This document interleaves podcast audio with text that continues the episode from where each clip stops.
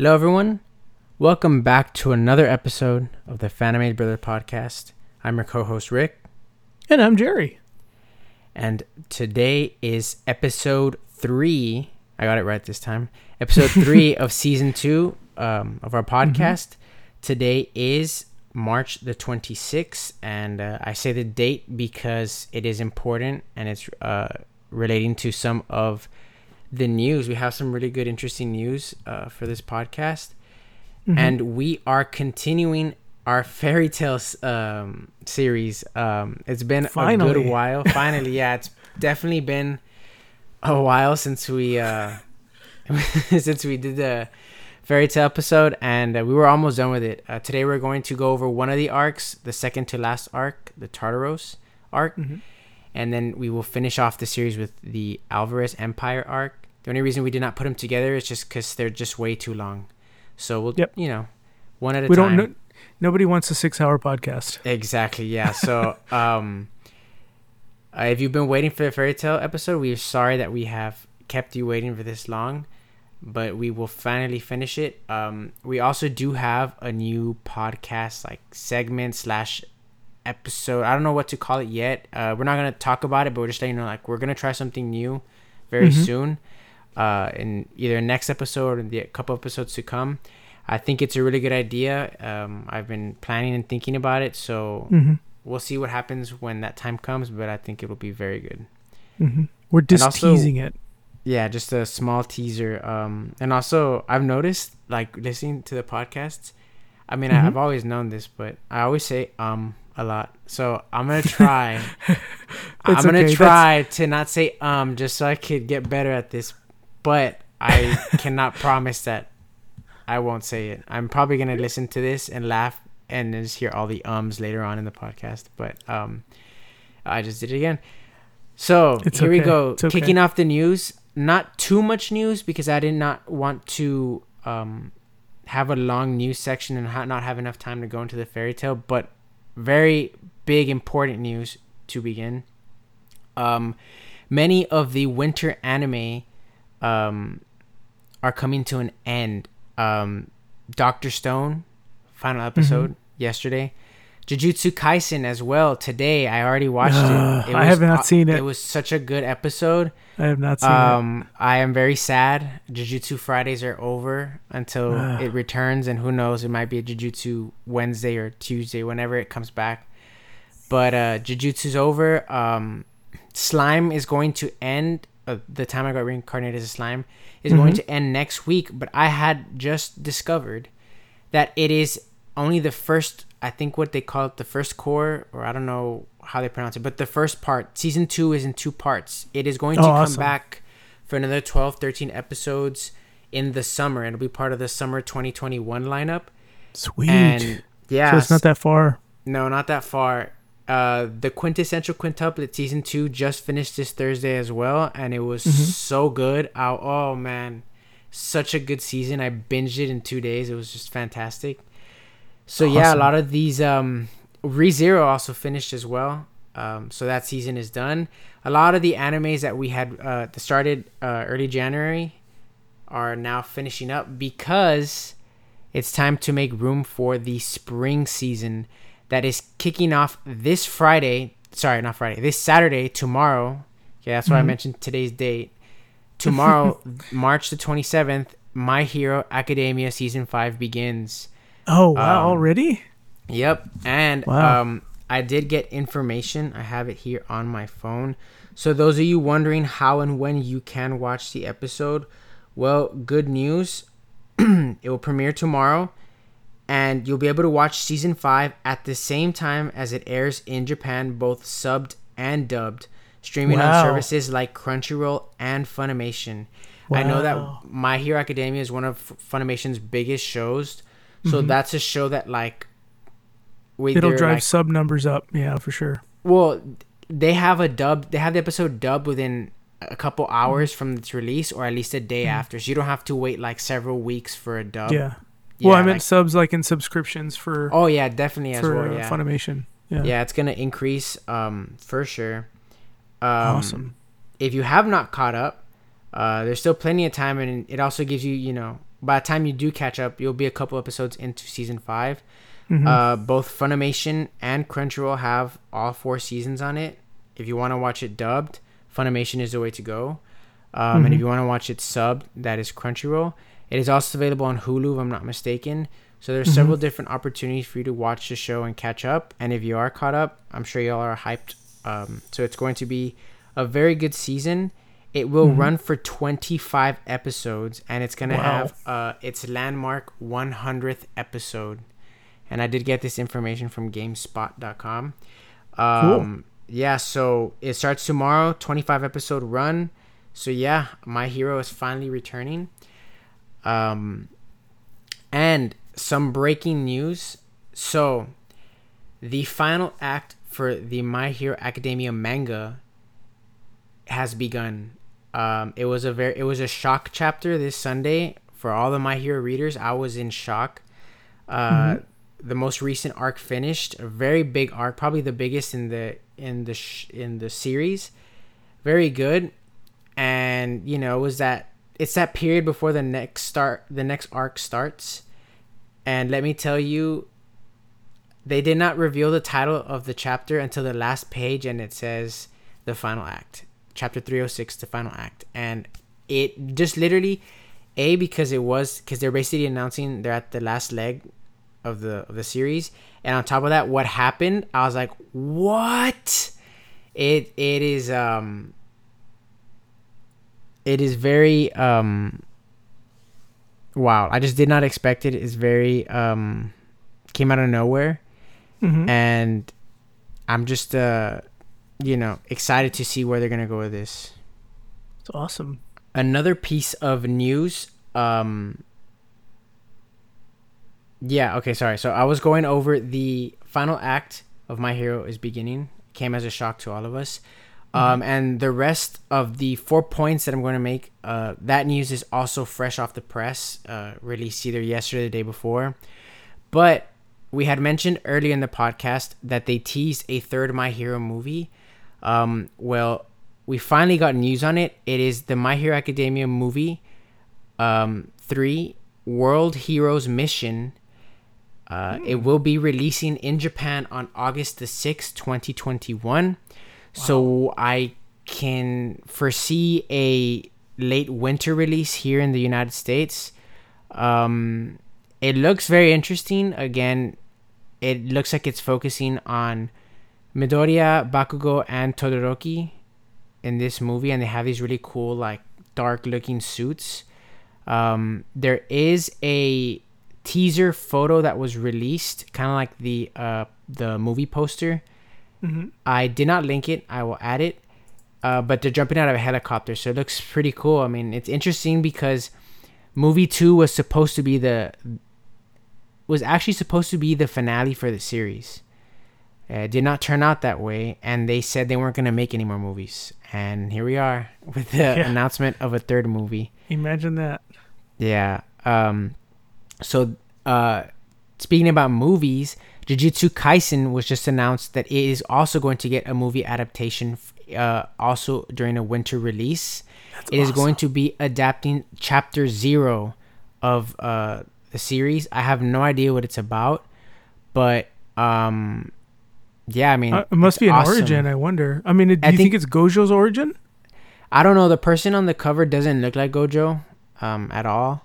So I definitely think it's an origin. It's interesting that they're making a whole movie out of just one volume, and that just means that origin is probably super important to the main story. Yeah, I mean they're literally following in Demon Slayer's footsteps, where it's one season and then a movie to follow. Mm-hmm. So let's see how it goes. I'm just happy that we're gonna get some more Jujutsu Kaisen, even though it's at the end of the year.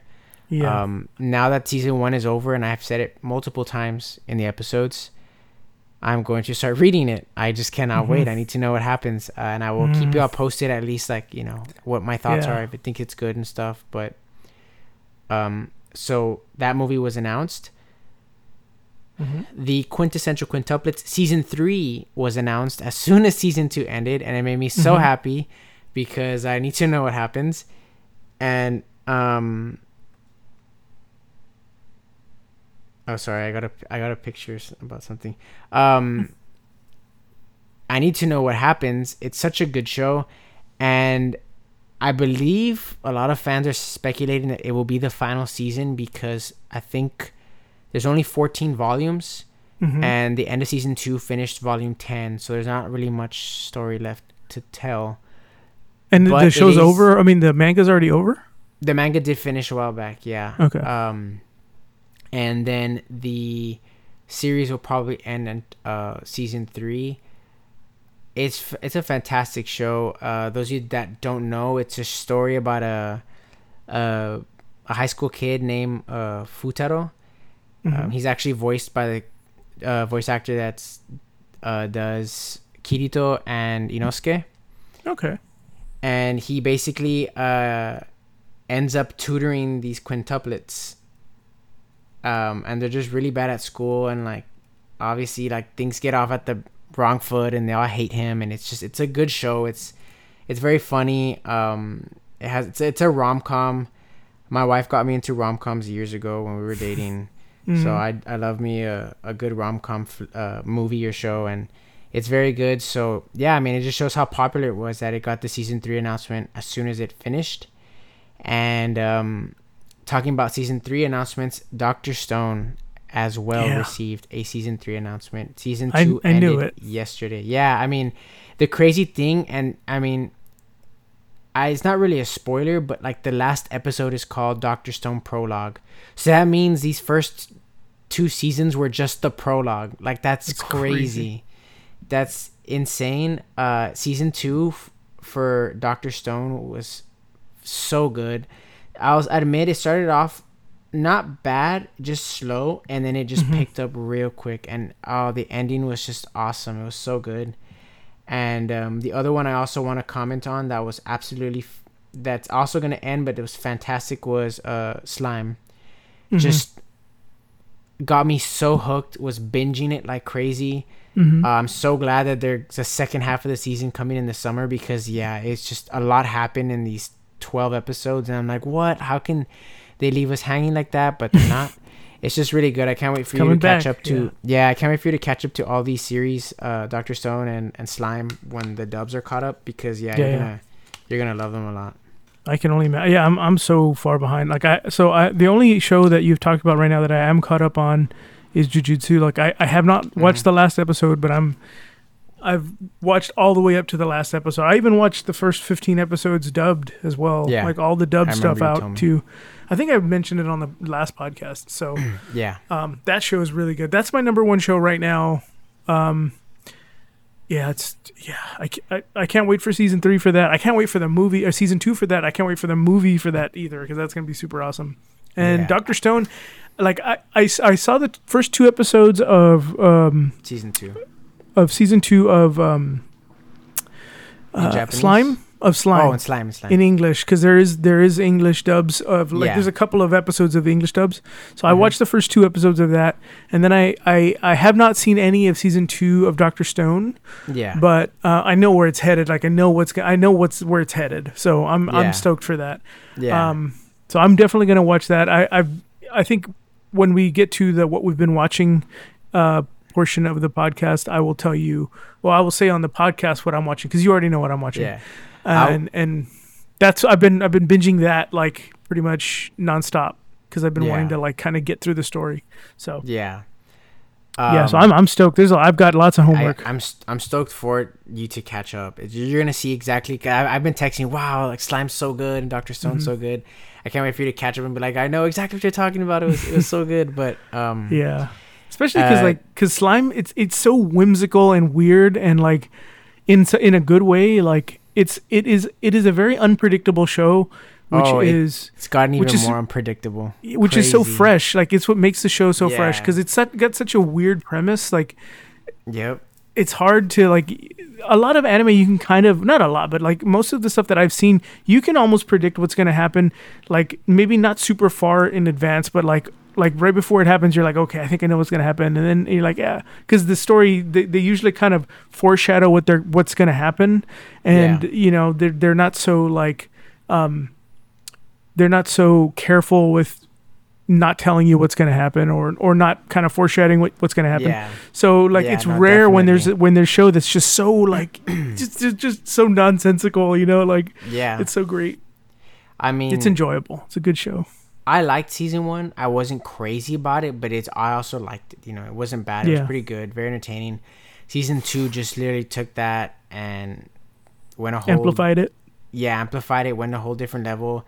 I thought Rimuru was cool, and now I love Rimuru. He's awesome. Mm-hmm. I'm so glad I have that figure of him. I bought it, like, because it was cheap. It was on sale. And I'm so glad I have it. It's just such a good... very good season.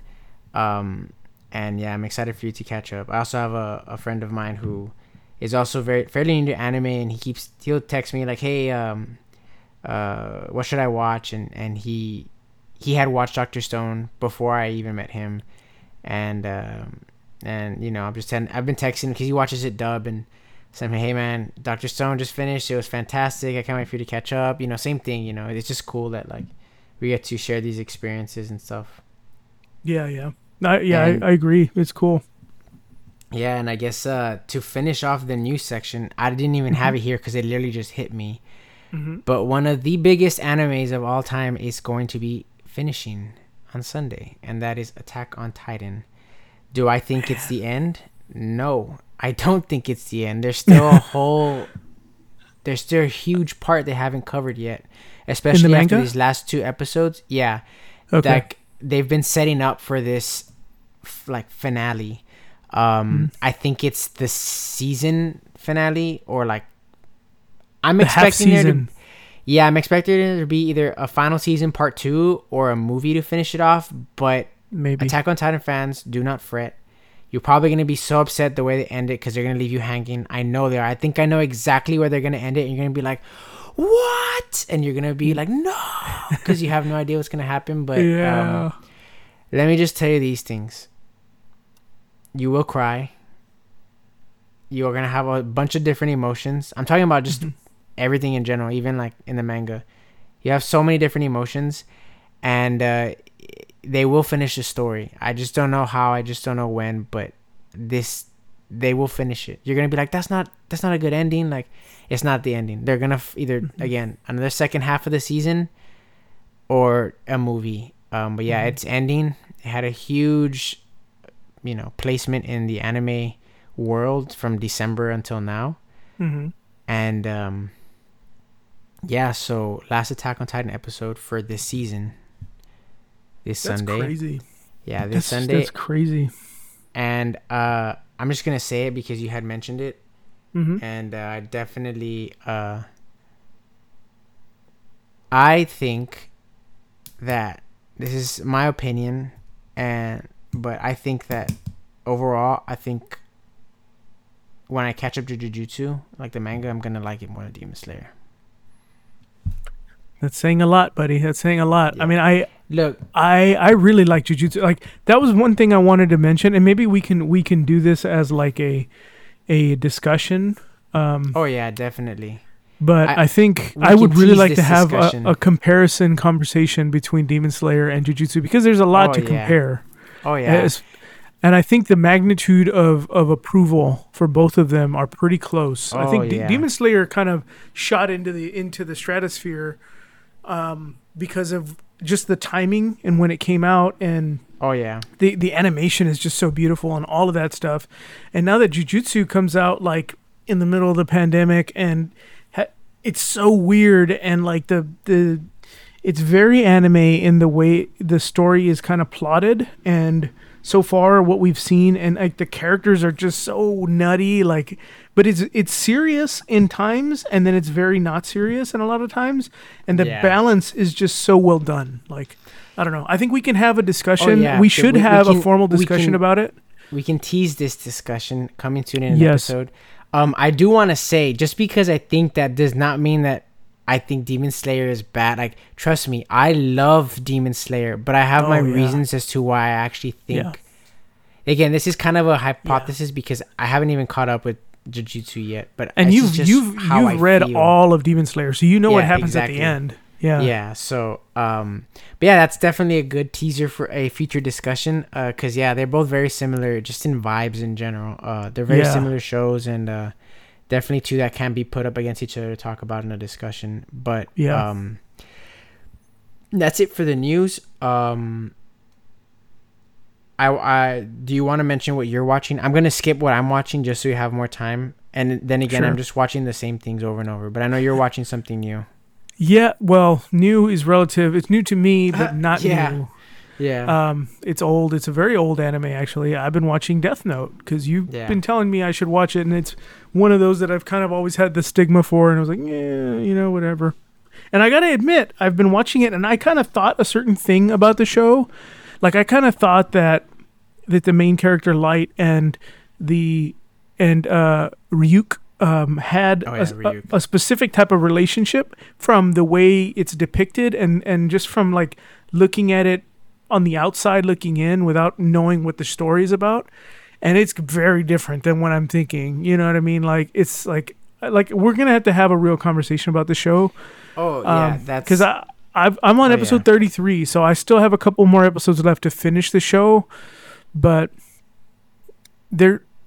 It's good. It's a good show. It is really a good show. You really like. I hate Light. I hate him on so many different levels because he's just such a manipulative, evil bastard, and it's just like. And he's so like he thinks so much of himself, but he, you know, he's. I don't know. I can honestly talk for the rest of this podcast about his character and what they're doing with the show and how there's so many like arbitrary rules that the author came up with, like about the Death Note itself and how it works, and there's no real reason as to why it does those, why those laws are the laws, but they just kind of are. And so it's like, okay, well, I mean, there has to be rules, because if there isn't, then it would just be chaos. Then there's loopholes everywhere, right? So there has to be defined laws, and the laws have to make sense and can't be easily futzed with. Although although Light futzes with those laws all the time and does all this really, really just messed up stuff to get what he wants, you know. But like, up to episode 33, I have not sympathized with him. Oh no. I think that's what makes it such a masterpiece, is because it really gets you to think. And like, it's not just a show you watch. Like, there's so much thinking and feelings that go into this show just because of its nature and the content of it. And I think, like, story wise, it's just a masterpiece. I mean, the characters are so well developed. Like the characters are very, very distinct and powerful in who they are. Like the character of L and the character of Light, and the characters like even the Shinigami, it's just so, you think a certain thing when you see them. You think like, oh, they're these powerful beings that could do whatever they want, and they can. They just kind of don't really care. Like, they're so it's lazy. Like, yeah, well, it's because it's like, why? Yeah, what is it like? There's only the only thing I can get out of this is entertainment, but it's so boring because it's like, well, if they die, like, who cares? They could write anyone's name in that book and kill them, and it's like, cool. I got nothing out of that. You know, it's like, it's just like, there's a lot to unpack about the show. And there's a lot to unpack about what the story's trying to say. And I feel like it, of all the anime that I've watched, it's one of the first that I feel like the protagonist is the villain and the antagonists are the good guys. And like, it's just like, the villain kind of always has the upper hand, and that's the case in some stories and in a bunch of stories, because it's what makes the story interesting. But the fact that the villain is kind of the main character, and you just don't want to root for them, like, you don't. I personally just don't like. I hate him. I don't like him. I think he's evil on so many levels, and he's just manipulating all these people around him, and he just doesn't care. And the episode that I'm on right now, there's a little bit of weebiness in that, and It's not terrible, but it's like, it's tropey. You know, it's tropey because of the time that it came out, and you know, the female characters are, you know, like, oh, they're reduced to one or two stereotypes, and it kind of sucks. But other than that, like, the show is really well made. The characters are really good. And it kind of flips the traditional like storytelling model on its head in that it's telling you the story from the perspective of the villain. And, you know, it just kind of depends on who you are and how you feel about what he's doing and why he's doing it. But it's like, I think intrinsically, yeah, it sounds good to just get rid of all the scum on the earth, but there's a lot of nuance in that. And just because someone is indicted as a criminal doesn't mean they're actually a criminal. Yeah.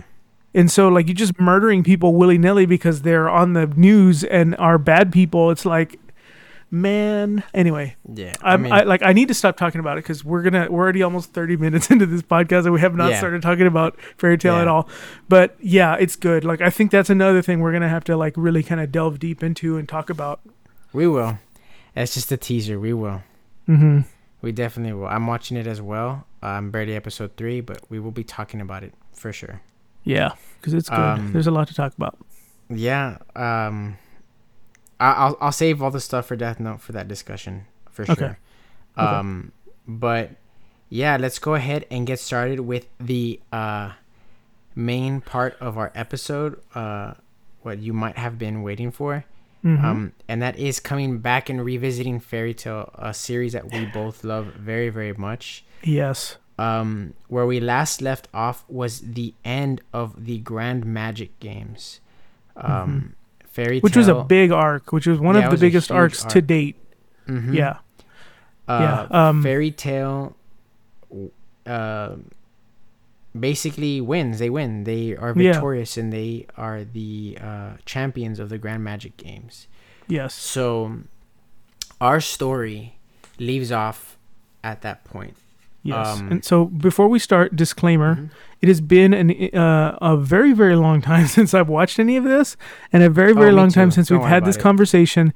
So I might not be the sharpest at responding to... It's going to take me a little bit of time to remember what's happening in the arcs. The story is really good. These last 2 arcs were amongst my favorite. Were actually probably my favorite because of all of the stuff because it's finally starting to unravel the story. All the questions you have, some of them are answered throughout the story, but really the majority of them get answered at the end of these two arcs. Like, a lot of them get answered at the end of the Tartaros arc, and like the big questions get answered at the end of obviously the Alvarez Empire. The Alvarez Empire arc. Yeah. So today we're just going to talk about Tartaros, the Tartaros arc, because there's a lot. It's a big story. So much. Yeah. And we can't do it justice if we wanted to do this and the final arc in the same podcast. It'd be way too much. So yeah, there's just no way we could focus on both of them. So we're just going to work only on Tartaros. But again, there are spoilers for Fairy Tail that we're going to be talking about. If you have not, or you currently are watching Fairy Tail, I recommend coming back to this episode when you finish. Yes.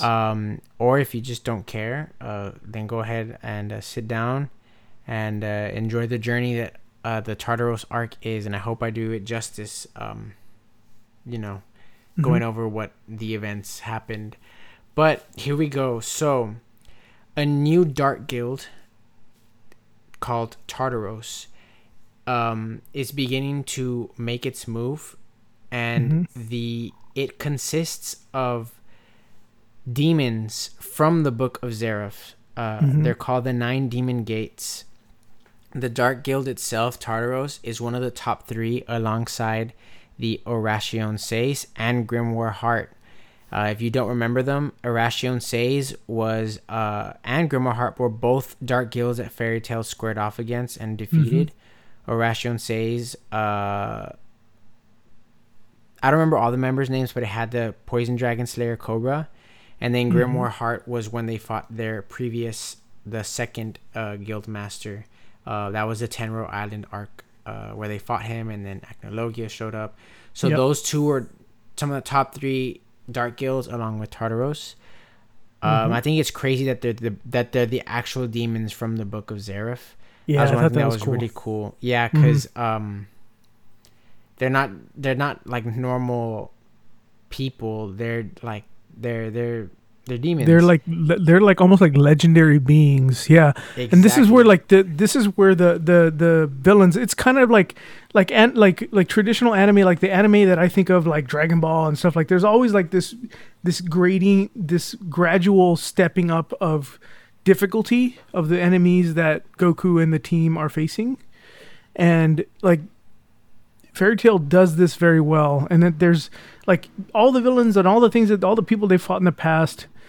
Every time the new arc starts and these new villains surface, there's always a clear step up from in difficulty, and it challenges our team. It challenges Fairy Tail as a guild to overcome, obviously, because if it wasn't a challenge, it'd be boring. And so you see this, but this is the first one where it feels like there's a big jump from the last couple of fights they had from the end of the Grand Magic Games and everything that they were encountering there into, you know, the Tartaros, the demons. They're like real demons, and you see that in the very first encounter they have with them. You know what I mean? You see it's like, oh man, this is not going to be easy, and it kind of lays the groundwork for the arc, you know, as a whole. Yeah. I really liked it. Like it was probably the most.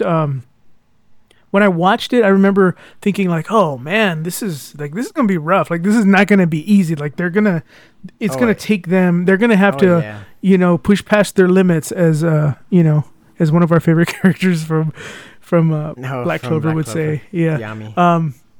Yeah, you're gonna see that. Like they're gonna have to grow as characters to push past this to be able to beat these people. You know what I mean? Like it's not gonna be, or these demons. It's not gonna be easy."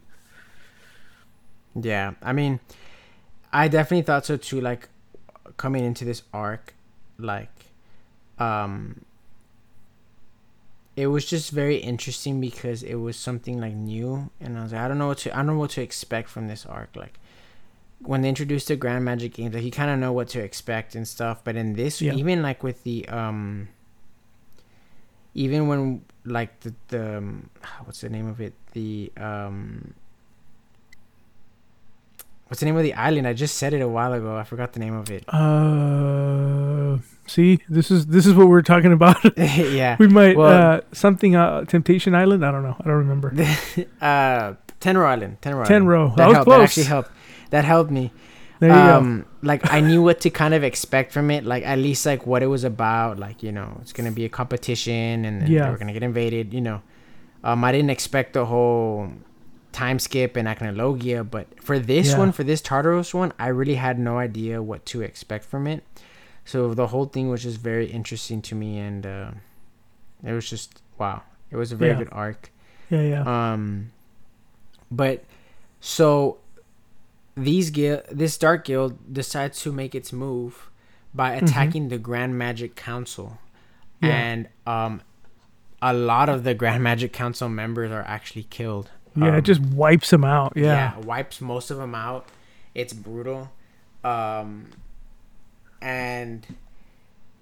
it is revealed that the strongest demon that Zeref ever created is this special demon called END. Mm-hmm. So, that is the first time they've mentioned END, the Book of END, several times. Yeah. But now you learn that is the strongest demon. That is actually a physical demon, and that the book is like supposedly is what you need to like summon him. Yeah. And this is probably the beginning of one of the like biggest freaking plot twists in the show, right? And we're not gonna we'll kind of reveal because that doesn't get revealed to the very end. Yeah. It actually happens at the end of this arc. Oh, it does. Okay. Yeah, that's right. Because the whole Alvarez Empire thing happens after that. That's right. Yeah. So it is also revealed that Igneel, Natsu's dragon father, had tried to destroy END. Mm-hmm. And when they find that out, Gaiju and Wendy also see it as an opportunity to maybe, you know, possibly learn more about, since they discovered that about Igneel, said, oh, maybe there's more that we could learn from this about how our dragons disappeared. So they see it as an opportunity to, you know, maybe get some more insight in what happened, where are they, as to their mysterious disappearance. and it is revealed that END is not only the strongest demon, but that technically END is the master of the Tartaros Guild, even though END is not there yet. Like, yeah, the whole point, they're trying to revive END. That's what they're trying to do. But he will, like, once the once END is, I'm just gonna say end. Once end is revived, then that person will be the guild master for this dark guild. Yes. Who's the interim guild master? Like, his name is Mard Geer. Okay. I believe Mard Geer. I think he was kind of like the fill-in leader of the guild. So we start to see the guild attack Fiore. And then we have one of Laxus's like most badass moments ever. Yes. He gets in a fight with one of them called Tempester. He attacks a town. Yeah. And one of his magic, excuse me, is that he's able to release like all these like poison particles in the air that once the people breathe in, they will die. And so Laxus decides, you know, I'm not gonna let anybody die on my watch. And so what he does is, since he has dragon lungs, he starts like inhaling all those poison particles in the air, so the people won't breathe them. And he ends up like, he doesn't save everybody because there's still a good amount of people that died, but it would have been so much worse if he was not there. But of course, because he does that, it puts Laxus in a really bad spot. He gets extremely sick and is pretty much like in a critical condition, not knowing which way it could go. But it was an awesome scene. Just watching that, I was like, man, if literally Laxus couldn't get any cooler, and they just go and throw this, and they're like, okay, yeah, Laxus is like one of the coolest like in the whole show. He's just awesome. Yes. He is, sick. and because like also the fact that he's like a descendant of, you know, what's his name, the Makarov. Original, Makarov. He is a really cool character. Like, you don't like him in the beginning because he's kind of douchey, you know what I mean, and like really full of himself, and he's got this little group of followers, and it's, I don't know, I just didn't like him. You knew he was strong, but he was hard to like. And towards the end, like he obviously getting kicked out of the guild has made him grow as a person, you know what I mean? And he, you know, now that he's back with the guild, he's different. He feels like he's more grown up. He feels like he's more responsible. He feels like a character, like a person who's fighting for his guild and for the right reasons, you know what I mean? And so to see him like really kind of go all out, because you don't really see him go all out, other than the last time you see him go all out is when they're fighting Precht, right? That, and then you also kind of see him go all out in the Grand Magic games when he's fighting Raventail. In that, that's like, right. But even then, that whole weird thing where it's like you don't really see him fighting. Like, the fighting is all an illusion, and you only see at the very end, like, of that fight, you see him really go at it, and he's just so much more powerful than that whole other guild. It's like not even fair. So like, it was just so good. And just that scene, like, tons of respect towards Laxus, and it was just a really good scene. So Fairy Tail discovers, they find this out, and of course this enrages Natsu, and he declares war on Tartaros. They mess with the wrong guild, and we're gonna get them. So they decide the first plan of action is to split them up into teams to go and protect some of the former Magic Council members, because they have a feeling that they are also going to get attacked, and because obviously they're going after the Grand Magic Council members. I don't have specifically like how the team split, but one of the 9 demon gates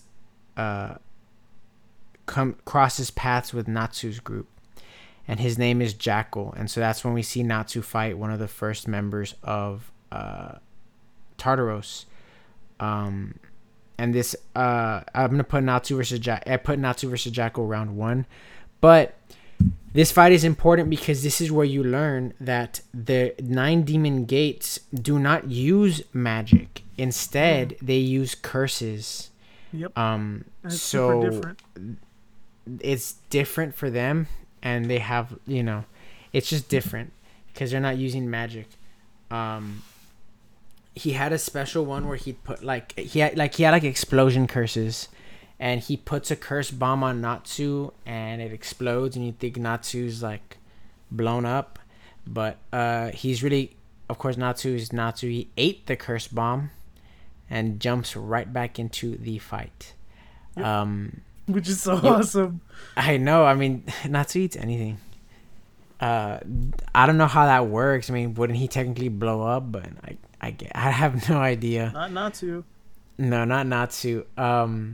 You also learn what exactly Tartaros is after, and why they're attacking the Grand Magic Council, and that is because they're after a weapon called Face. Mm-hmm. It is a weapon that nullifies magic across the continent. So if activated, magic will cease to exist, and the reason that the demons are after it because they use curse magic, so they will not be affected by it, and that's where you really get to see the difference between curses and magic. Mm-hmm. And the council members are the key to discovering the location of Face and activating it. Mm-hmm. So that is why they got wiped out. Yeah, exactly. Yeah. Through all the attacking and confusion, Cobra, who was in jail, who was the poison dragon slayer that was part of Oración Seis, escapes, and he also releases his fellow Oración Seis members, and they're taking off, and of course they are cut short by Jalal and Crime Sorcier, which is Jalal's 3-man guild. Yeah. So it becomes 3-person guild, because there are women in the guild. So 3-person guild. So it is a square off between Crime Sorcier and Oración Seis. Mm-hmm. So you discover that 2 of the members that are the seal for Face are one of them is killed, and one of them is taken, well, not taken hostage, but it's kind of like working with the enemy. Mm-hmm. And you discover that the 3rd and final seal is Jalal. Yeah. So that becomes a problem, especially for a Urza who has feelings and loves Jalal. Mm-hmm. So it puts her in a tough spot. And they kidnap. So Urza and, going back a little bit, Urza and Mira Jane were sent to a Magic Council member's house to protect. Turns out he is the one that's bad. Yeah. Drugs them. He's the chubby one, right? The fat one? I think so. Yeah, and basically captures them and takes them to Tartaros. Yeah. So finding out that they were captured, and now they're being held prisoner, Natsu's infuriated, and he is able to find Tartaros' headquarters, and he busts in, and the party begins. Yeah, he goes Super Saiyan. Yep, I remember that. Exactly. So this is where we start to see, like, everything starts to throw down, and now I have to look for the notes on my phone, because now I have them on my phone. So Natsu busts in because he's trying to save Urza and Mira. It is there that Natsu comes across some of the other 9 demon gates, and he meets a specific one named Silver. And the first thing that Natsu says is that he smells very similar to Gray. Mm-hmm. And upon saying that, Silver freezes Natsu and teleports away. So it's very interesting, especially when I saw it. I was like, all right. Something's going on here. Yep. Something's happening. There's a reason. I'm already starting to see things connect. But I guess we'll see as the arc continues. Mm-hmm. I mean, he was a cool character. I really liked that character. Mm-hmm. Yeah. You find out a lot about Silver, yeah. Oh, yeah. When I get to that point, I'll talk about it. It's very interesting. Yeah. Lizana was also captured. And, of course, because Natsu was frozen, he was captured as well. Mm-hmm. So you have Natsu and Lizana being held captured on the cube. That's what they call the base of Tartaros. It's like a floating base. Mm-hmm. And Elfman, who was fighting alongside Lizana before she got captured, was fighting Celia, another demon gate, who also has takeover magic, kind of like Mirror Jane and them.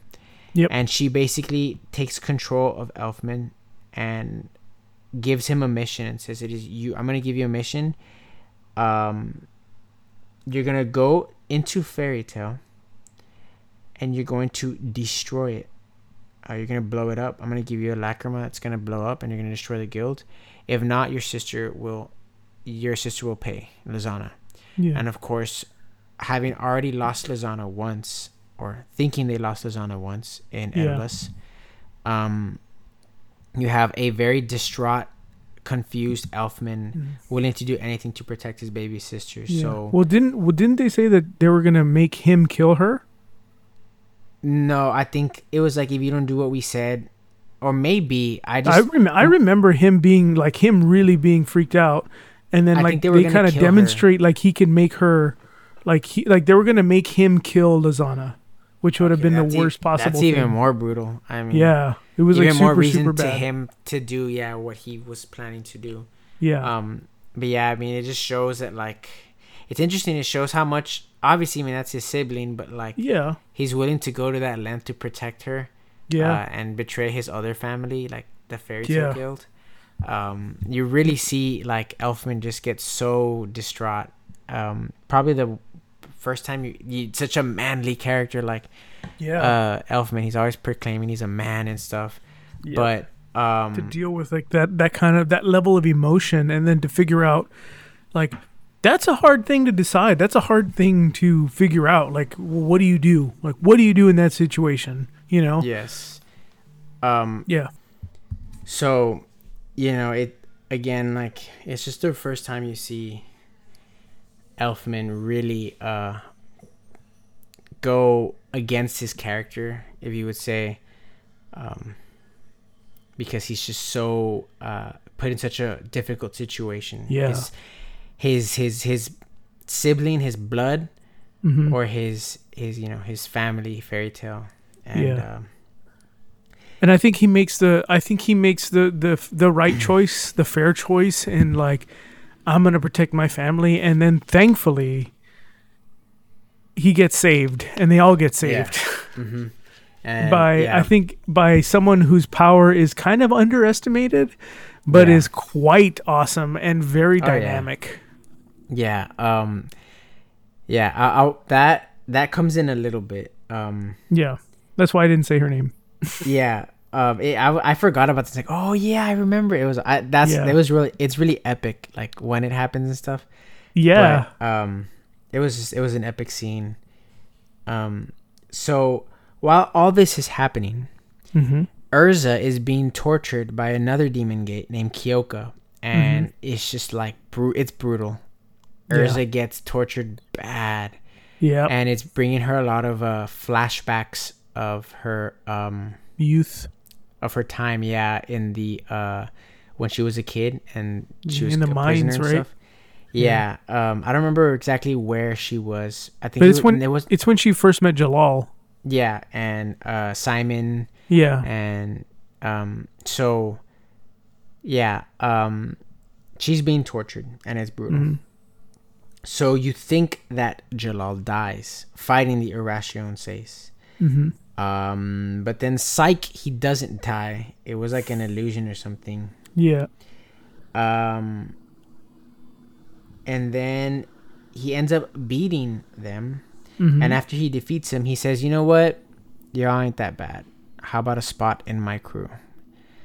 In the crime sorciers." So he offers a position for them to join, except for one of them. I think it was, I remember the leader. He was, of course, not for it, and he was still kind of bad. Everybody else is just kind of like, I don't even know. Is this the one with the lipstick?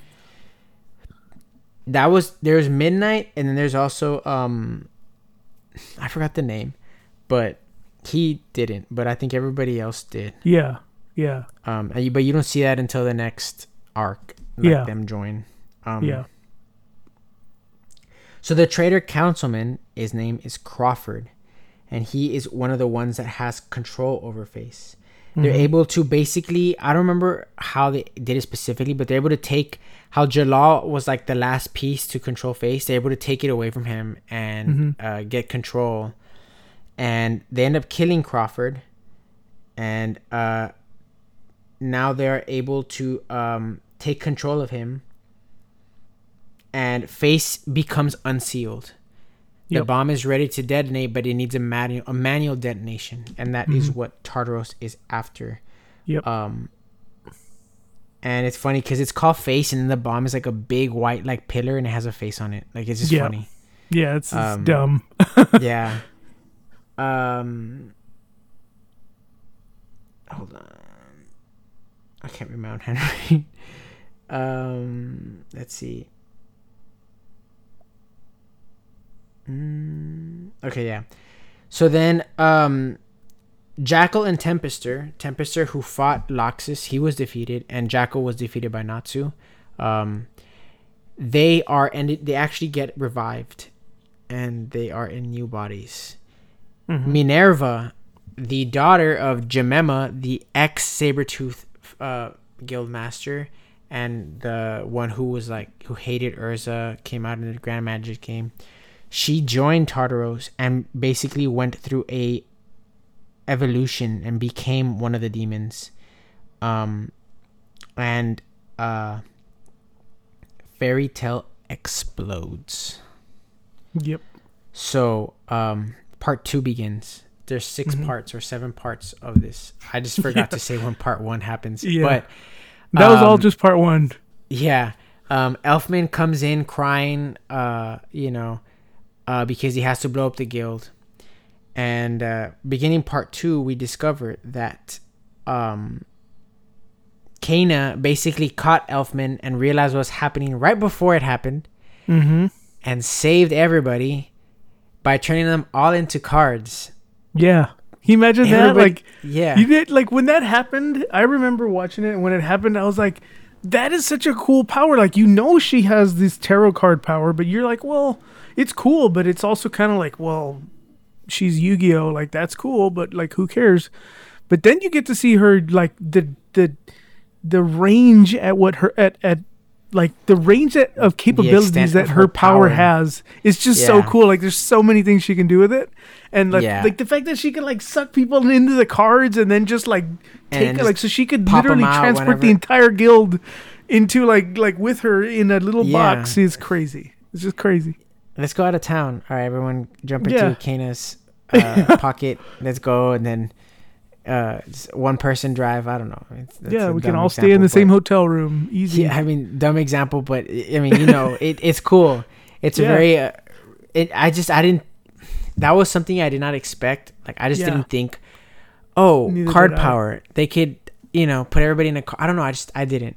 No, I didn't think that either. And I think that the way that she uses her power, and the way it's revealed is a really cool way for it to be revealed. The way it was executed, everything about it was just really cool. Yes, yes. So she saves Fairy Tail. Tartaros is thinking, yes, we finally destroyed Fairy Tail. The biggest threat is out of our way. We're going to succeed. And all of a sudden, they get a bunch of heat signatures, and they realize that it is Fairy Tail, and the Fairy Tail counterattack begins, and a full-on battle is going on at this point. Fairy Tail versus Tartaros.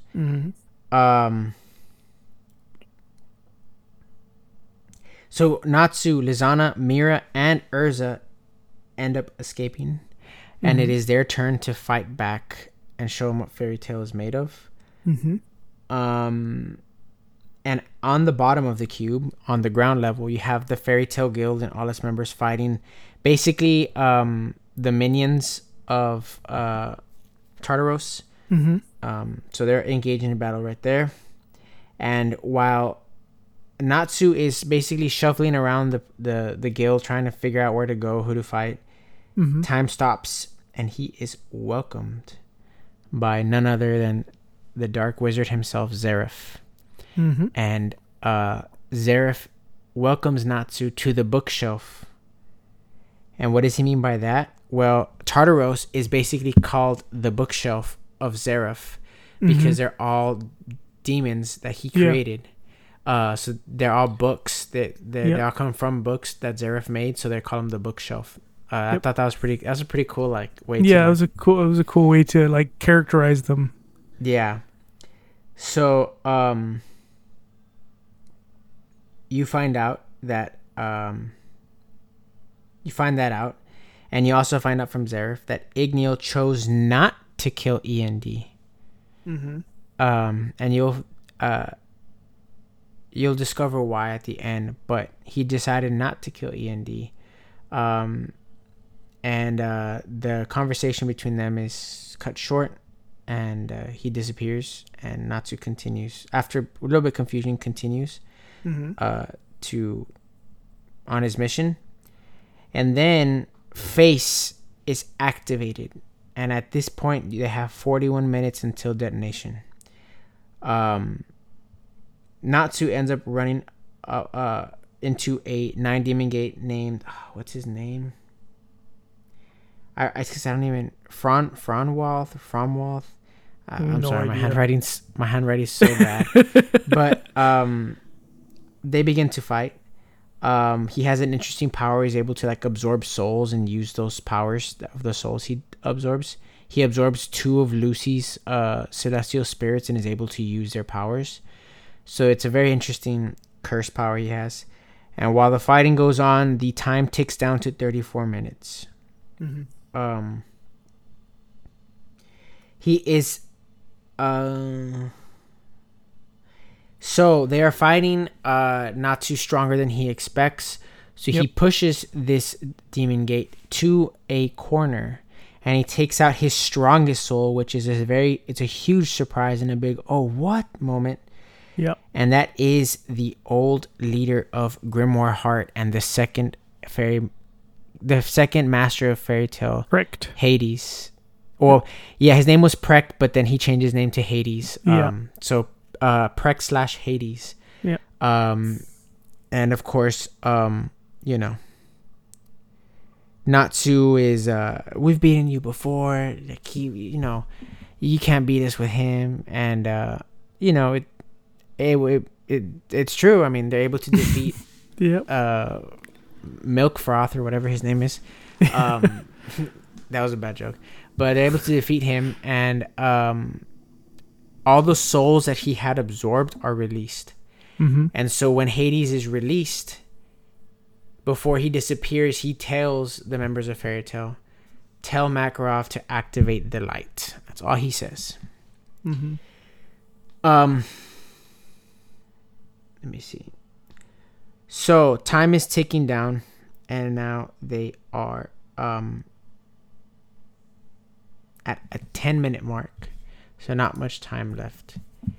You have Wendy, who's kind of, if you think about it, I mean, Wendy's one of the she's kind of one of the main 5. She's kind of mm-hmm. been on the sideline, you haven't really heard much about her yet. Yeah. It is now her time, and she was tasked with destroying Face and trying to stop it from exploding. Yep. His name is Franmouth. There we go. Here it is. I put on the screen right here what I was looking at to help me summarize the arc, just so I can get the names. I feel like I need to at least know the names. So Wendy is trying to stop. Yeah. Wendy is trying to stop Face with 10 minutes to spare. She ends up coming up against another member of the 9 Demon Gates. And his name is... Of course, I don't understand my handwriting. Hold on. It's right here somewhere. Where is it? Dr. Potato Peel. Yes. No, what's his name? It's not Keys. It's... Keith. Keith. It's random. His name is Frank. Okay, his name is... That's not even... What did I write? That's not even... His name is Ezel, okay? Okay. And he is an extremely strong... Because Wendy basically gets to where Face is. And she's right in front of it. And this Demon Gate Ezel comes in and basically is trying to stop her. So Wendy versus Ezel. Mm-hmm. And let's just say that it is not a fair fight. Because... he is completely overpowering Wendy. She has no opportunity. She's just getting demolished. Yeah. Not strong enough. And the one thing that Ezel complains about is that Face is releasing all this ether nano, which is getting to him. It's radiating off of him. So, as a counterattack, so Wendy doesn't let her friends down. She ends up absorbing all the ether nano in the air by breathing it in, very similar to when Natsu fought Jalal and started eating the ether nano. And you, lo and behold, you see Wendy enter her dragon force mode. It's actually pretty cool. Yeah. And she starts her counterattack, and she's much stronger, has more control over her wind magic, and she's able to actually start to fight back against Ezel. And she is able to, for a bit, push him back, and she thinks she's gonna win, but Ezel comes back, of course, and, shows her that you're not strong enough, until she finally gives it her all and defeats him. And she destroys Face. She destroys it, and she thinks that's it. It's over. With only, a little bit of time left, right? Yeah, she had, less than a minute, I think. Yeah. But unfortunately, after she destroys it, the timer keeps going. So you have Carla and Wendy into a panic. She loses all her strength and she collapses because she no longer has the strength to even be awake. And they're both basically waiting for the bomb to go off. Yep. Let me see.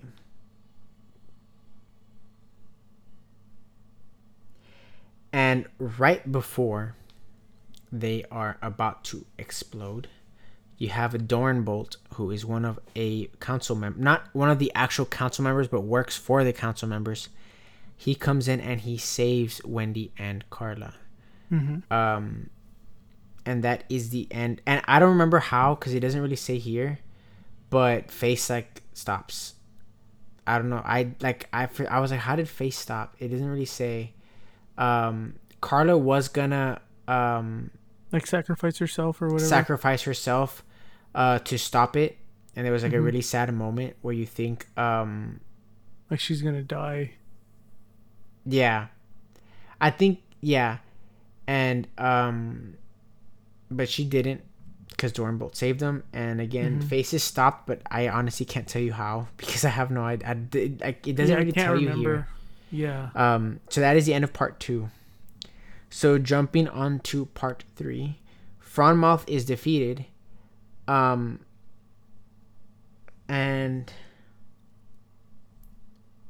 that's when Hades tells Natsu and Lucy and Happy tell Makarov to what does he say? Release the light.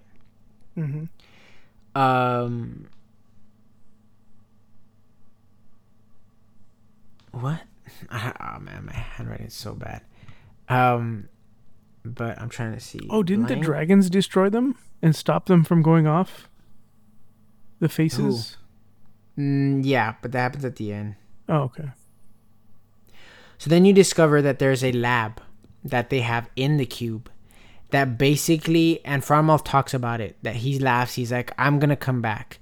Because there's a specific lab that if any of them die, they get reincarnated or revived in that lab in a new body. So there's basically an infinite amount. They're not going to die until you destroy that lab. Yeah. Which causes a problem for Fairy Tail, because they keep getting basically almost barely beating these demon gates. And then having to, round 2 against them fresh, and Fairy Tail, on the verge of collapsing. But luckily, Mira Jane finds the lab and destroys it, which then prevents some of the defeated 9 demon gates from reviving. And she gets in a battle with Celia, and defeats her in that fight, and is able to take control of her, I think, or part of her, like, soul takeover magic. Then you're introduced to Mard Geer, who is basically one of, kind of like the step-in, fill-in leader of Tartaros. The interim leader, yeah. Yeah, and he releases a move called Alegría, which turns the cube, like the actual guild, it's like the floating island, into a monster, and he freezes all of Fairy Tail except for one member. And that one member who is not frozen is Lucy. And if anything, that was the one member that they are very lucky that did not get frozen. Yeah. Yeah. So Lucy is all by herself. Everybody is, everybody is frozen, and she is in a very strong Dark Guild's base. And Jackal had revived before they destroyed it, so Jackal is back and starts fighting against Lucy, but is overpowered, and she's just getting destroyed. She is using her spirits to fight, but it is not enough. So she opens Aquarius, which is the first time she opens a third gold key while having two open. So it's like she's pushing past her limit, in the word of Yami. Yep. There it is again. But it's too much for her, and she begins to collapse. It is then where Aquarius realizes that there is no way that any of the spirits can even defeat a 9 demon gate, or there's a name for the cube, like what it turns into. I have it right here. His name is Plutorium or Plutoria, something like that. Where is it? Oh, Plutogrim. There you go, Plutogrim. There's basically no hope. The spirits can't do it, and obviously Fairy Tail is frozen. So this is where it got really sad, and I was like, oh, that really sucks for Lucy. But Aquarius basically tells her that there is still one possible outcome where they could come back and change the tide of the battle. And that is if she sacrifices one of her golden keys and terminates her contract with her spirit to summon the Celestial King himself. Yep. And of course, after a long debate and battle, of course, Lucy did not want to let go of Aquarius, because that's probably the one spirit she had such a strong connection with. Even though Aquarius hates her, you learn a lot about her. Aquarius never hated her. Aquarius always was kind of like mean to her. Yeah. But always cared about her. Yeah, it was like a not hate, but like it was like a she was always annoyed of Lucy. Yeah. And she always showed that she was annoyed, but like deep down. And like you see why they have like a flashback, and so you understand why Lucy has such a connection with her, and it's sad. So she ends up realizing there's no other way, and she sacrifices Aquarius to summon the Celestial King to come down and fight. Let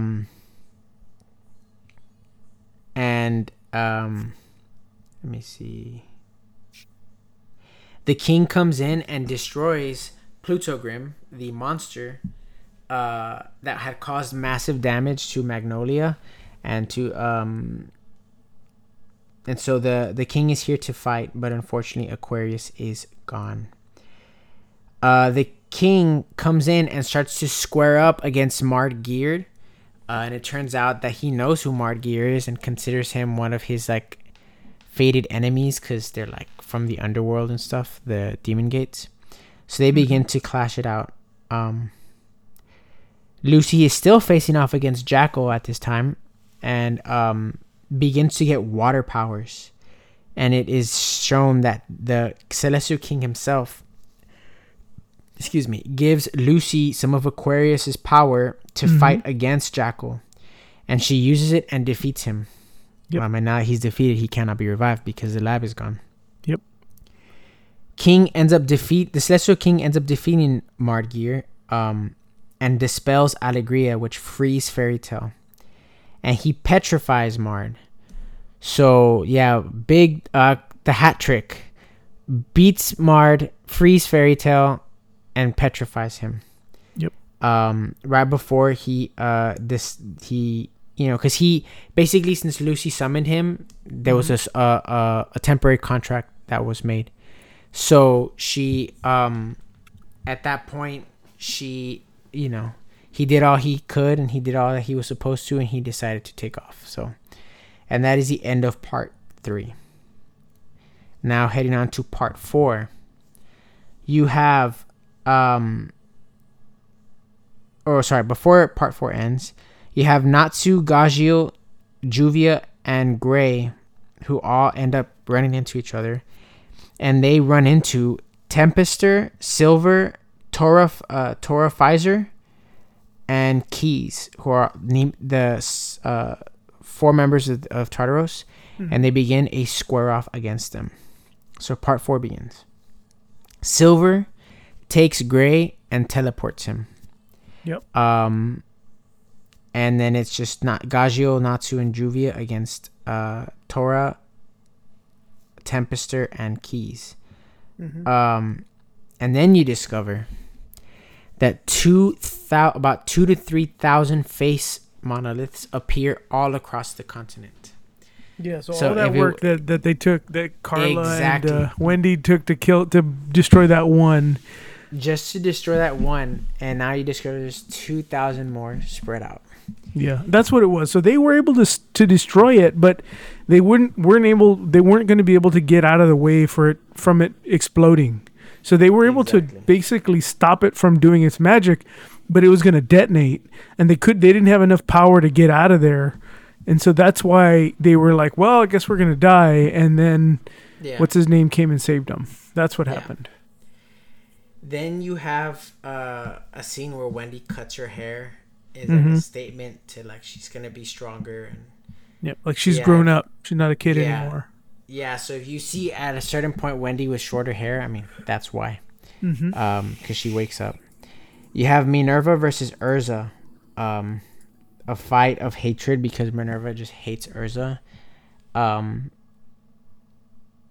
you learn that Minerva just lived such a bad had such a bad upbringing. Her father was very abusive towards her, and just a really rough life, and so that is part of her reasoning to why she hates Urza so much, even though Urza also had a very hard upbringing, but it's upset that Urza was able to find a home where she was accepted, and she went to Sabretooth and was not able to find a place.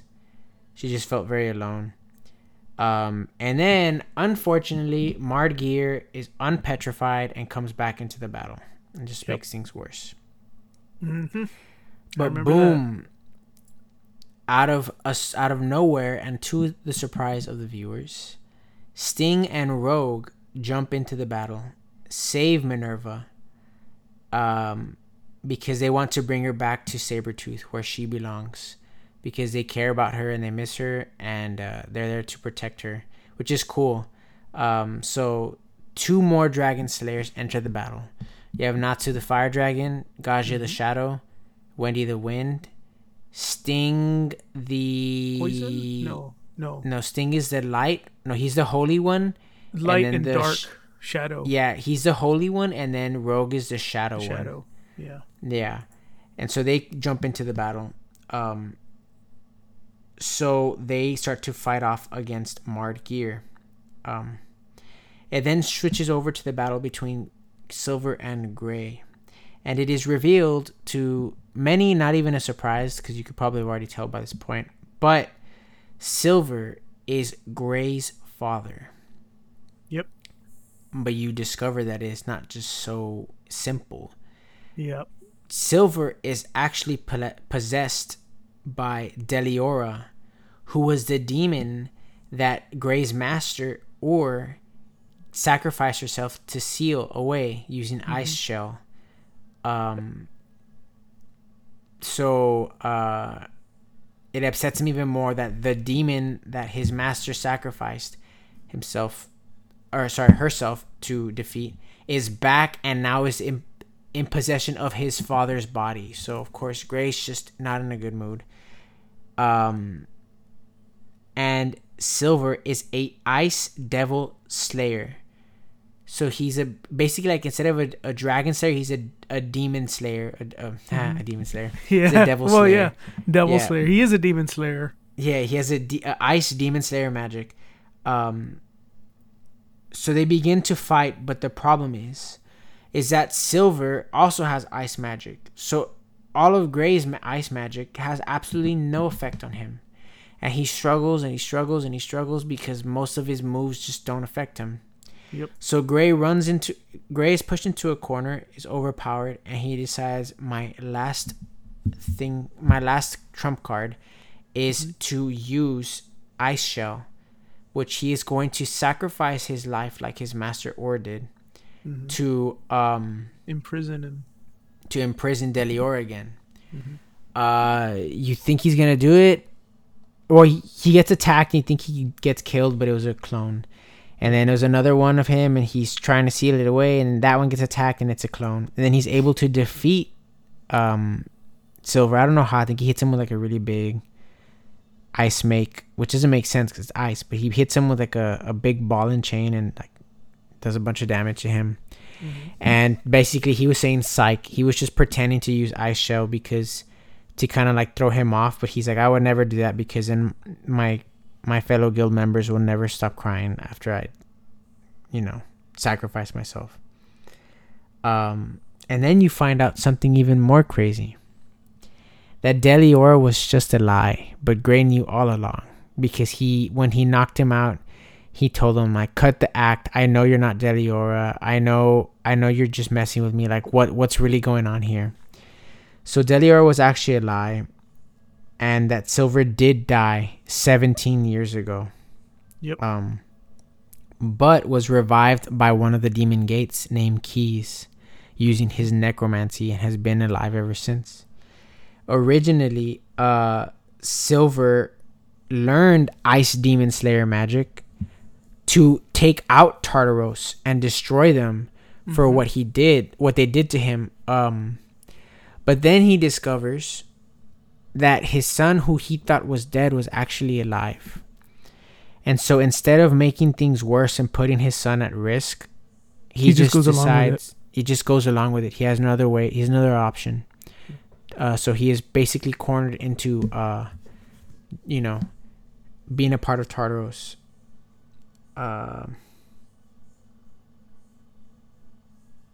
Hold on. What does it say?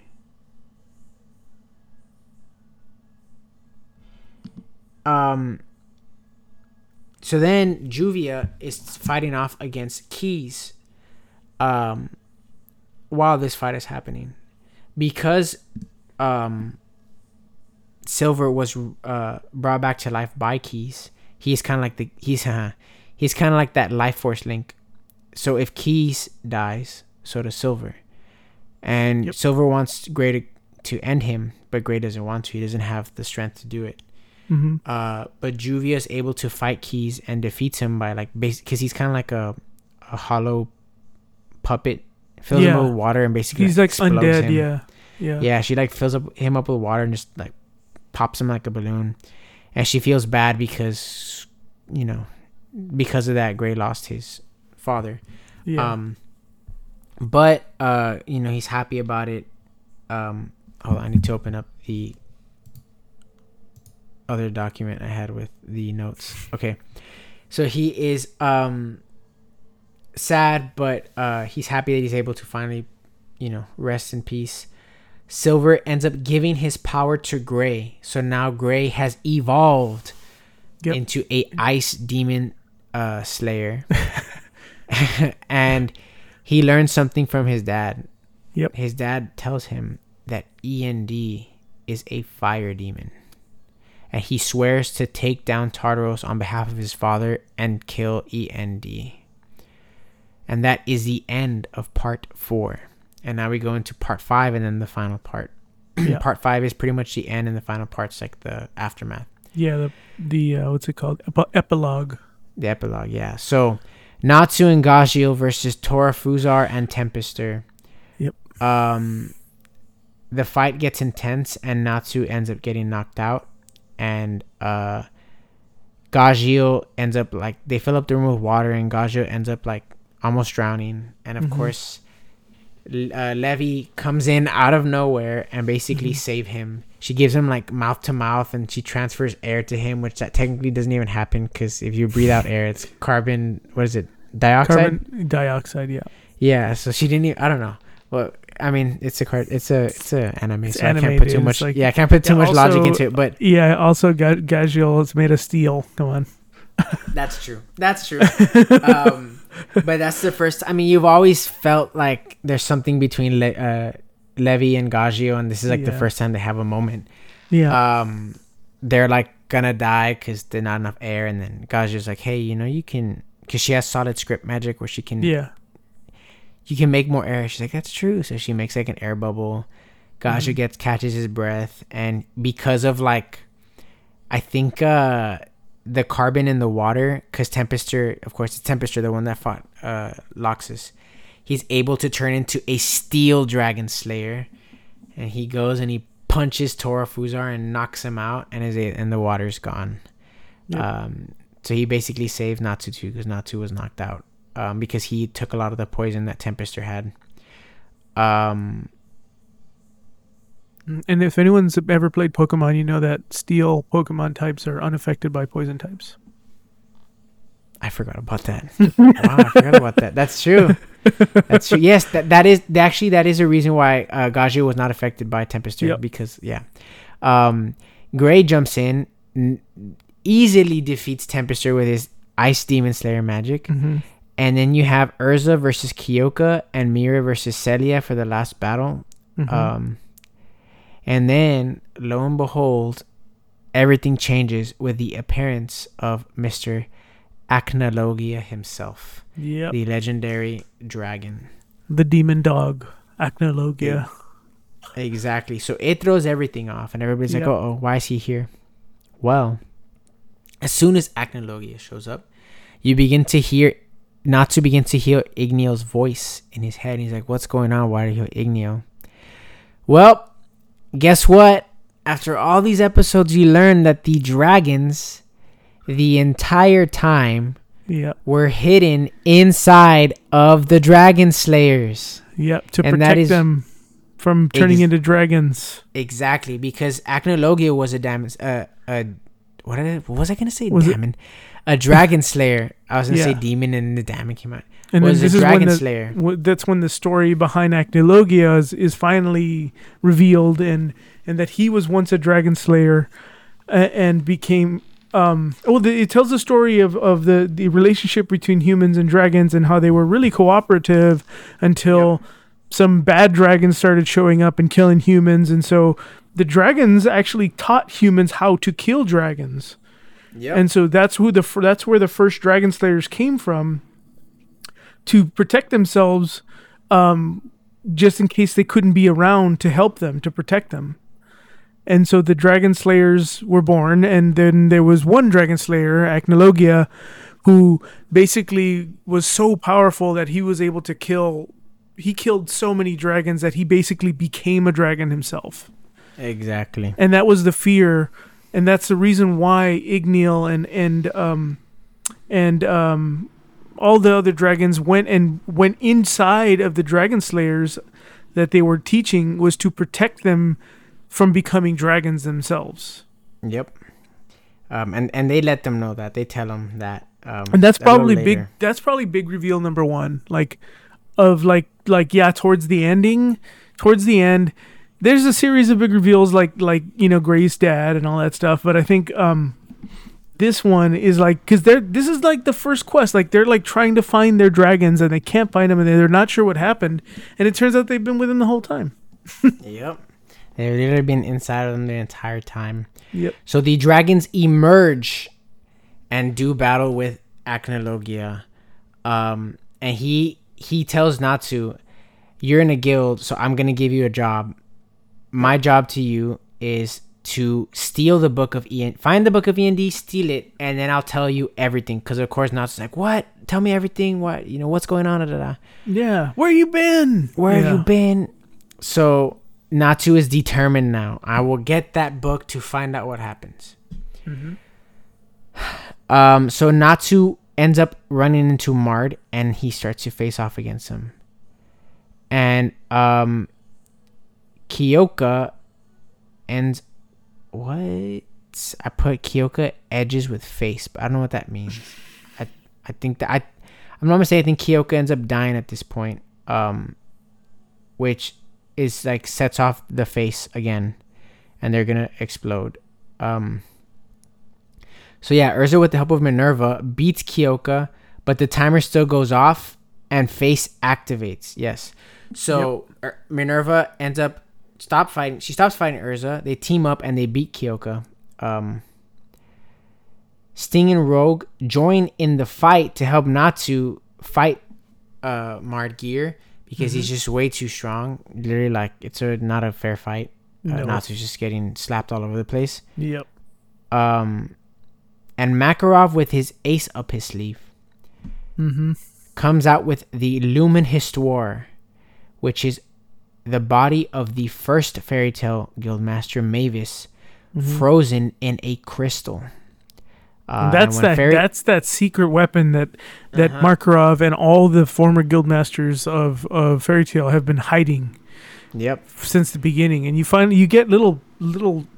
Like bits of information about it, and you hear about the Lumen Histoire a couple of different times, more as we approach like this story arc, and then it all kind of unravels.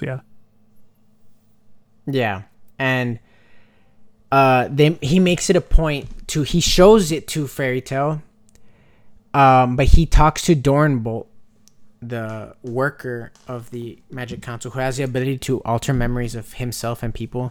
And he tells him, he says, he's like, once I use this, I need you to go and erase the memories, including of yourself, of this. They cannot know about it. And he says, okay. And then you find out something that's crazy. Yeah. It turns out that Doranbolt is actually a Fairy Tail member himself. And he's always been. He was just undercover. He's always been a Fairy Tail member. And Makarov basically gave him a secret mission to erase his memories that he was a Fairy Tail member. Go into the Magic Council and be like their mole and get information from him. But of course, he didn't. He forgot because he erased his memory, so he didn't know until everything clicked back. So you're like, oh, that's crazy. Like, no wonder he always had like an affinity towards Fairy Tail and like always trying to help him out and stuff, even though he also didn't like him because they were a bunch of troublemakers. Yeah. But that is the ace up the sleeve, and that is what Hades or Precht was telling Makarov to activate to release the light. Yep. Mard wants to bring an end. So Mard's goal is to revive END and to return, and he wants to return to Zeref. And they are fighting, and they're struggling with him. And Gray jumps in to save the day, and he actually starts doing some good damage to Mard because, again, Ice Demon Slayer magic. Yep. Then, unknown fighter comes in, and it is Jiemma, the ex-leader of Sabretooth.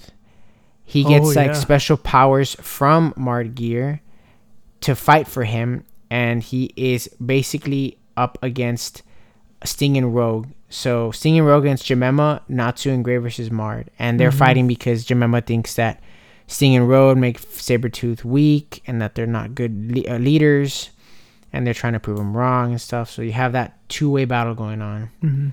I think Jiemma he's a butthole, but I think his actual character, like the way he looks, is really cool and menacing. Oh yeah, his character design. Yeah, like the character design was really well done. Like he looks really mean and scary. You know. Yeah.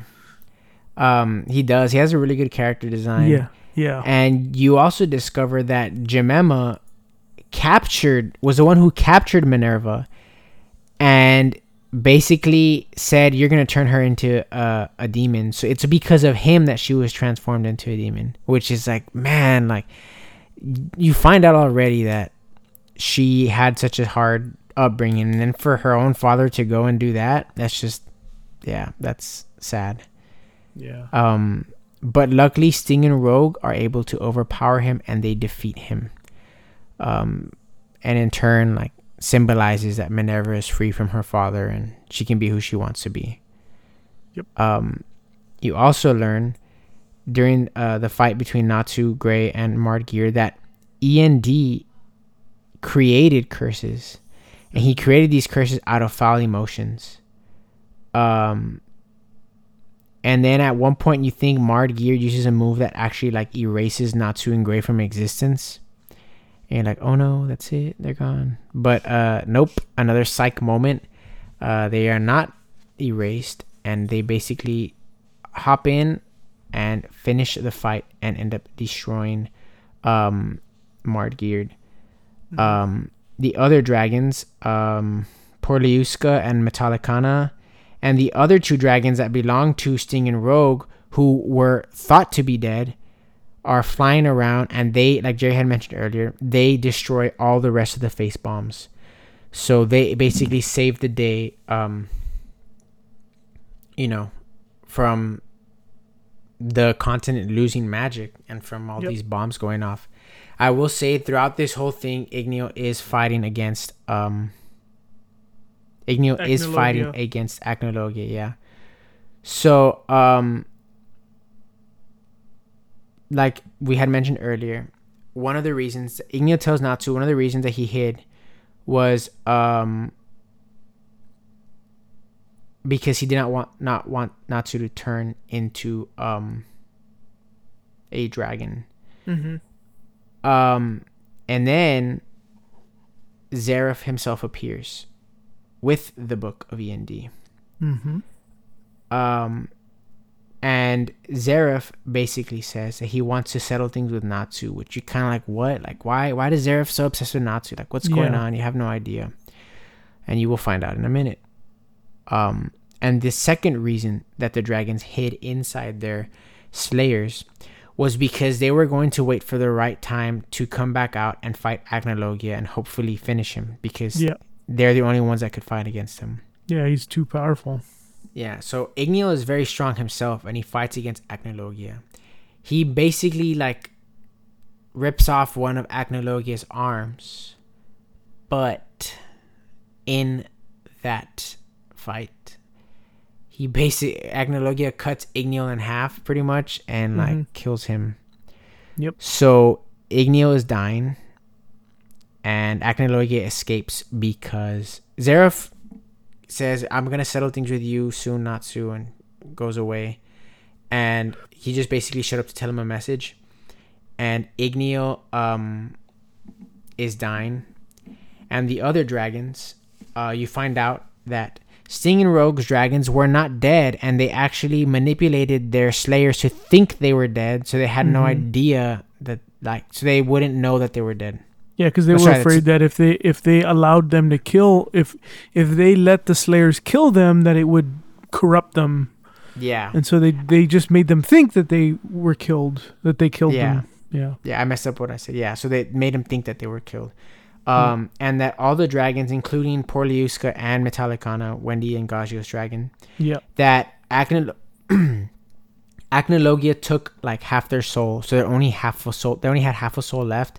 And basically, like, once they left their there was a matter of time before they once they left their lodgings, had a fixed amount of time. Once they left their lodgings inside the slayers, like Jerry said, they had a fixed amount of time, and they used it to help save the day. So then they also were beginning to fade away. So Natsu had a very sad goodbye to Igneel, and Igneel says, thank you so much for restoring my faith life in human. Yeah, because basically what happened is Igneel in the story before this kind of concludes, the dragons feel betrayed. They're basically betrayed by the humans that they trained, not the kids, not Natsu and all them that you know, but the people before them, and they started going crazy and killing dragons left and right. And so before they took Natsu and Gajeel and all them and away when they were little to train them, Igneel felt like betrayed by humans in general. You know what I mean? He had always been a good, like a friend of the humans. And then I forget what the name of the human was that betrayed. I don't think it was Acnologia, but it was another one, and always felt betrayed by them. And that's why, like, he had always had his doubts ever since then. And it wasn't until like he spent time inside Natsu that he realized that, you know, maybe humans weren't so bad after all. Yeah. And so you have all the dragons basically having a very sad goodbye with their children, basically, and they all fade away. And that is the end of the Tartaros, or the war with Tartaros. Everybody has been defeated. They stopped face, and the dragons have disappeared. And that is the conclusion of part 5. The final part is the epilogue. So weeks later pass by. Fairy Tail is completely destroyed, and things are very slowly trying to get back to normal. Yeah. It's not until this point where I mentioned it earlier, but in this point is when you discover they didn't use the Lumen Histoire, and that will come in. That will play a huge role in the next arc, the Alvarez Empire. Yeah. But because the Fairy Tail members discovered it, they saw it, he asks Doranbolt to erase the memories, and that's when he tells him, "You're also a Fairy Tail member." Yeah. That's when it all gets unraveled, yeah. And then he he does a thing, and then you could see the tattoo of the Fairy Tail symbol on his arm. Yep. And Makarov makes a huge announcement. And that is that he is disbanding Fairy Tail. Yep. And so Fairy Tail disbands, and Natsu, feeling that he needs to get stronger, takes off with Happy to go train for a year. Mm-hmm. Like and Goku. Fairy Tail, yeah, in the time chamber. Exactly, and Fairy Tail is disbanded, and Guildarts and Natsu end up running into each other during the training period, and they talk, and you get to see Natsu get a little bit stronger already. And then there's a year time skip, but right before the time skip, something very insane happens, and it is a scene of Zeref, and he's basically saying that Natsu needs to get stronger and surpass him because he's the only one that could take him out, and that is, he reveals that END is actually Aetherius Natsu Dragneel. Yep. So this whole time, and I think this was the biggest, like, holy crap moment for me was when that gets unraveled. I remember texting Ricky that. I was like, what? Yeah. It was so cool. So the famous, infamous, strongest, the fire demon END is actually Natsu. Yeah. So, And then in the last arc, it goes into detail about who he is and how all of this happened. Yeah. And so we'll probably talk about that later, because as you can tell, this was long enough. Imagine if we jumped into Alvarez. No, I think Alvarez is just as long or a little bit longer. So but that concludes the Tartaros arc, and I just want to say something about it. Because it is at this point where they literally abruptly end the anime. They just end it, and that's it. The last arc, the Alvarez Empire arc, there was no word if they were gonna adapt it into the anime. It came out in its entirety in the manga, and that's how I got it. I had to read it to finish it off, because again, I had no idea. They literally just finished it cold turkey, and that was it. We're done. And so everybody thought, that's it. We're not going to get to see the Alvarez Empire arc animated. So for about the anime. Yeah, it was like a good while before they finally announced that the Alvarez Empire arc was going to get animated and finish off Fairy Tail. So it already happened. It's already been like a year or two since that's happened. But yeah, that was, it was very important that, like I mentioned that, because when we were, when I was watching it, that's when they never announced it. So it just ended like that. And I was like, what? What? Man, like, it would have been so terrible. Yeah. I mean, thankfully you were able to read the manga to find out what the heck happened, but it's not the same as watching the anime. Yeah, and I had started watching the anime once it was coming out, but I've only seen half of it, so I need to finish it at half.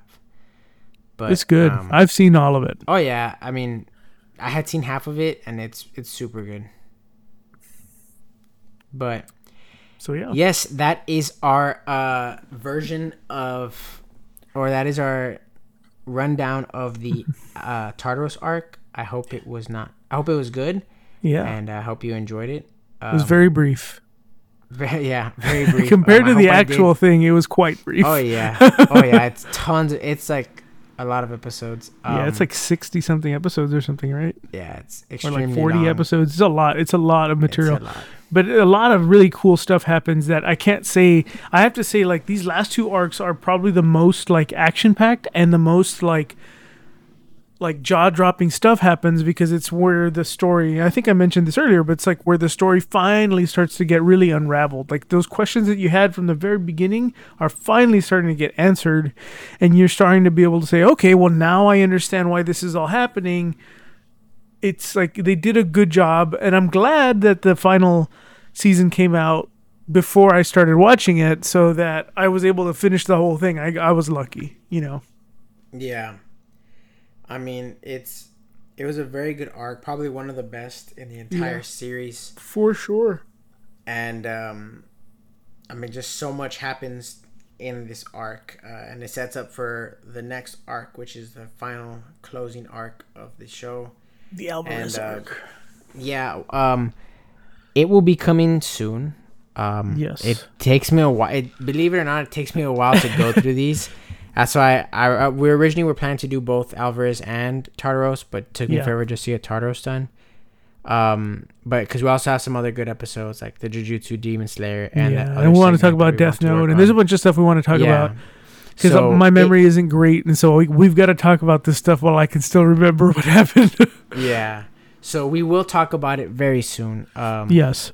We will finish Fairy Tail off finally, and we'll put a close to that chapter in the podcast.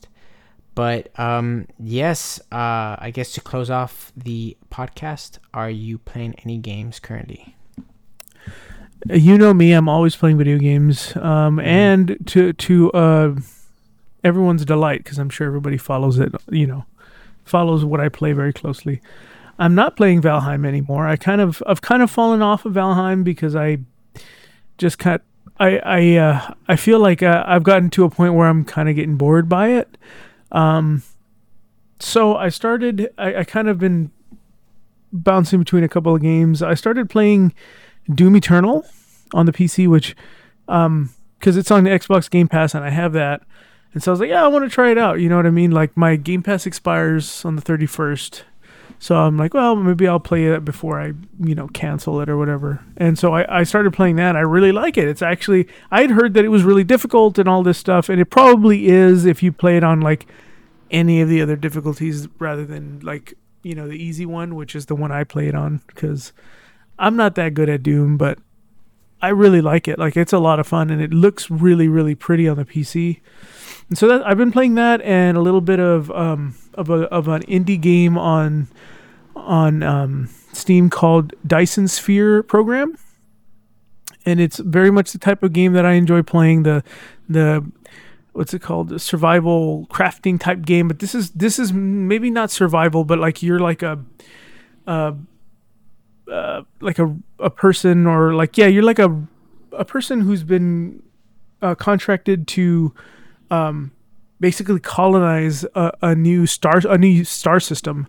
And so you start off on this little ship, and you fly to a planet, and then you land on the planet, and your little ship lands and then comes apart, and there's a little mech inside, and your mech is what's used to, like, build stuff. And it's like, in the end, you're trying to build a Dyson Sphere, which is like a thing that you use to harness the perpetual. It's basically like an energy generator that's powered by a planet, right?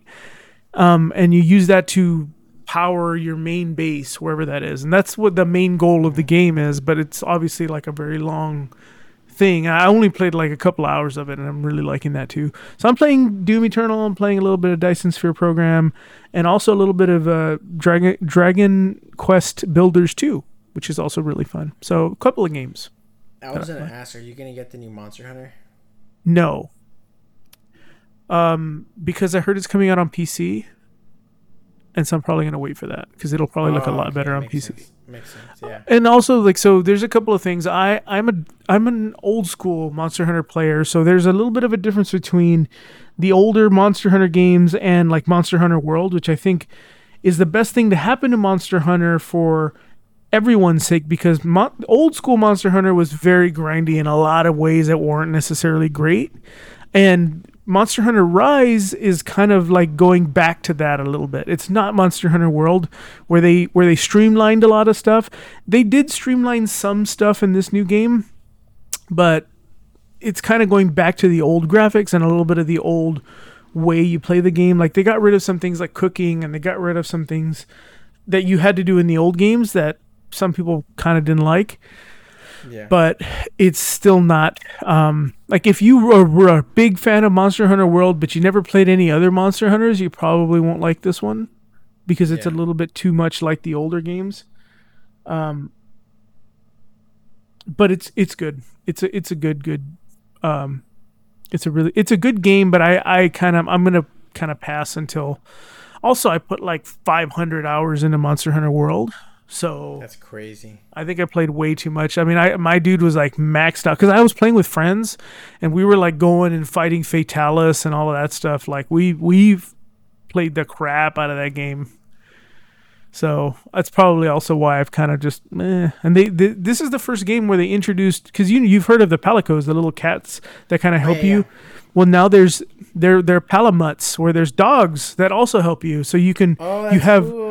You have dogs and cats, which is cool. And they're called palamuts, and they're also like you can get armor for them, and they help you fight, and you can ride them and stuff. It's like really cool. So that's cool, and I hope they integrate that stuff into Monster Hunter World 2, which I know they're working on. So I'm kind of going to hold off on that one, but I have heard of it. And if you have not played any Monster Hunter games, you might want to give it a try. Like, you know, as a big Monster Hunter fan, it's an acquired taste, but it is really a great game. And it's one of the most popular games in Japan for a reason. You know what I mean? Yeah. What are you playing, if anything, Ricky? Nothing. Absolutely nothing. I just haven't. It's fair. I mean, there's only so many things you can do. I hear you. But yeah, so unfortunately for this section, I have nothing to contribute. But I don't know. Maybe soon I'll play something. I was able to pre-order the Hylian Shield and Sword Joy-Cons, so I have that. That's cool. That's not till the summer when Skyward Sword comes out. But I have not really. I've not done anything. I haven't played anything. So, yeah. Fair. But, this was a very... How long was this episode? This episode was... It was about an hour and 40 minutes. It's pretty good. Yeah, it's not bad. Not the longest, but a good length. Yeah, I mean, pretty much... I thought it was going to be a little bit longer, but I also thought it was... I don't know. I think it was a good spot. But, so that is it for today's episode. We hope you enjoyed it, and we hope we did justice to one of the last arcs of Fairy Tail. Mm-hmm. Again, we want to hear from you. We are just waiting for some interaction with our listeners. If you want to talk to us about anything, anime, manga, want to give us some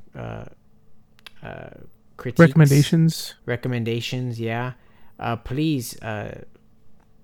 Feel free to contact us via the voicemail at anchor.fm/Fanime Bros Podcast/message, or shoot us an email at the Fanime Bros Podcast @gmail.com. We're just here waiting. We want to hear from you. We'd love to interact with you all. And yeah, our inboxes are open. Indeed. And Indeed. Yeah, and again, we will keep. I will keep my eyes open for any new news that comes up. We have some good discussions coming on the way within the next couple of episodes, and also the conclusion of the Fairy Tail series. Yes. And yeah, I mean, I'll be watching My Hero Academia Season 5 starting tomorrow, and I hope you all will be as well. We'll report on it. I'll watch the first episode too, and we'll talk about it. We'll definitely report on it. But yeah, that's it for today's episode. We hope you enjoyed it. We hope you have an absolutely great rest of the day and the rest of the week, great rest of the week as well. Mm-hmm. And we will catch you in the next episode. Thank you so much. I'm your co-host, Rick. And I'm Jerry. And remember, folks, keep calm and anime on.